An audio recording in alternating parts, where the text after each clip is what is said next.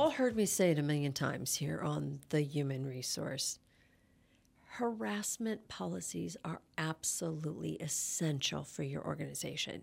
I don't care what size of company you are. Many of our states require harassment training on an annual basis, and the rest of us, the rest of us out there, have court systems that prefer and will give preferential treatment to organizations who are out there training for harassment and anti discrimination. So, this show today is going to be just a reminder, just, just a, a review to make sure that your harassment policy and everything around that whole topic is solid. Because I, I'm just still looking at organizations and they look at me and go, "What? A complaint process? What are you What are you talking about? We we don't get complaints." Well, I, I'm thrilled that you're not getting complaints, but what if you get one tomorrow? Are you ready for it? So this show is going to get you ready for it because I just I just can't I can't think of a company not having a process in place. So the first thing as we and by the way, this um, information is all coming from my um, the program that I I work with through the HR Academy. It's uh, HR, excuse me, it's harassment training for management, and it's and it's at that high level. It's to help teams understand all the different components that go behind an actual harassment policy. So I'm going to read this through here, and I want you to think really hard about what are you and your team doing? And maybe are you missing a few of these pieces? So the very first one is a harassment prevention policy that is easy to understand and is regularly communicated to the employees. How many times during the year do you talk about your anti harassment policy? And I'm not saying you, you bring out the, the handbook and you read it verbatim. How many times are you literally just mentioning, either at a safety meeting or in your annual or maybe a quarterly review meeting, a State of a Union meeting? How many times are you updating posters or changing, even just changing your harassment posters in the employee lounge? If you're not doing that, please please consider that. Remember, people d- get desensitized by seeing the same thing over and over again. So, how often are you communicating your anti harassment policy to your employees? It should be multiple times. You should be doing this at least once a quarter. At least once a quarter. Find a way to do it. And there's some clever ways of doing it. And then, do you have a harassment reporting system? That employees know they're aware of, right? And that it's fully resourced. It accepts reports of harassment experienced and harassment observed.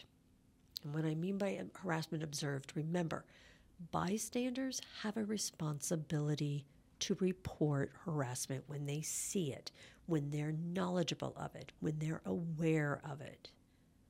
So, bystanders have to be trained as well. What is your reporting process? If someone has a claim, if someone has a concern, if someone has something to talk about involving what they believe to be harassment, what does that reporting process look like? I was working with an organization this week, and they specifically just looked at me and go, Well, this is what everybody told us. Okay, where what statements do they have? Where's your where's your complaint form? You know who's handling all this? Who's going to be the investigators? Where we what, what's what's our timetable? Had nothing. They had nothing. They do now. But this is an important part. Just because you have a policy what's the reporting process? Who's going to be collecting that information and then an imposition of discipline that is prompt, consistent, and proportionate to the severity of the harassment, if harassment is determined to have occurred. Do you know, as a company, what you're going to do as the consequence if harassment is identified. Now, look, I, I totally get. We, in fact, I'm one of the biggest proponents for management teams exercising discretion. One of the biggest problems and, and, issues that we can get into is when something's etched in stone in a policy written saying that if this happens, this is this is the consequence. If this happens, that's the consequence. Because sometimes things aren't that black and white. However, employees need to know that there will be some action taken when harassment has truly been investigated and identified. So, what action have you and your company determined to be appropriate? And severity is the guide. Without a doubt, severity is where your discretion gets to wave up and down and sideways and crooked and up wherever. And if you're not talking about this because it's never happened, that doesn't make it right. Take a couple scenarios and think it through. What will you do and who's going to be the decision makers? Accountability for mid-level managers and frontline supervisors to prevent and or respond to workplace harassment. Meaning are your supervisors, your team leads, your managers, remember we call them the boots on the ground, are they properly trained and do they understand that they will be held accountable if they let any of this slip through? If they don't handle a concern or a report or a claim of harassment. Here in Ohio, the Sixth Circuit has already made it very clear this past year that supervisors can be held responsible separate from the company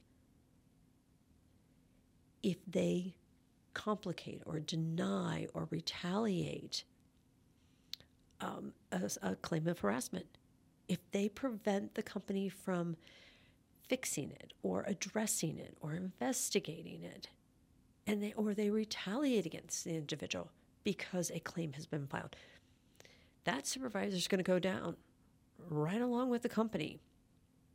So we have to train the the supervisors, the team leads, the managers, that that frontline supervision. We have to train them to understand they will be held accountable.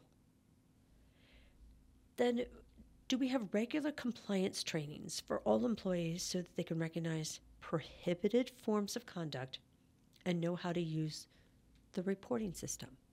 You know, it's one thing to stand there and go, hey, we do not tolerate harassment of any kind. We have a policy in our handbook about it. But are we training the employees who to talk to, when to talk to them, what information we're looking for? You know, it's interesting. I still go to handbooks and I'm still, you know, editing or auditing um, handbooks that say, well, you have to talk to the owner you know, if you if you believe you've been harassed, I want you to talk to we want you to talk to the owner. And I I'm really quick to back around and go, wait, wait, wait, wait, wait. I'm not even I'm not even going to presume that the owner is the one harassing. But this individual needs to have the freedom and the comfort and the power to talk to anyone about harassment if they feel that person can help them. So if somebody feels they're being harassed as they're walking out to their car and another employee happens to see it, or that other employee has lunch with them the next day and they say, Hey, you won't believe what happened to me last night. They have, the employee has the right to have that conversation. But now that other employee should be trained to know that they are now a bystander and they have their own responsibilities. But they're not going to know that unless you're telling them, unless you have a, a process in place.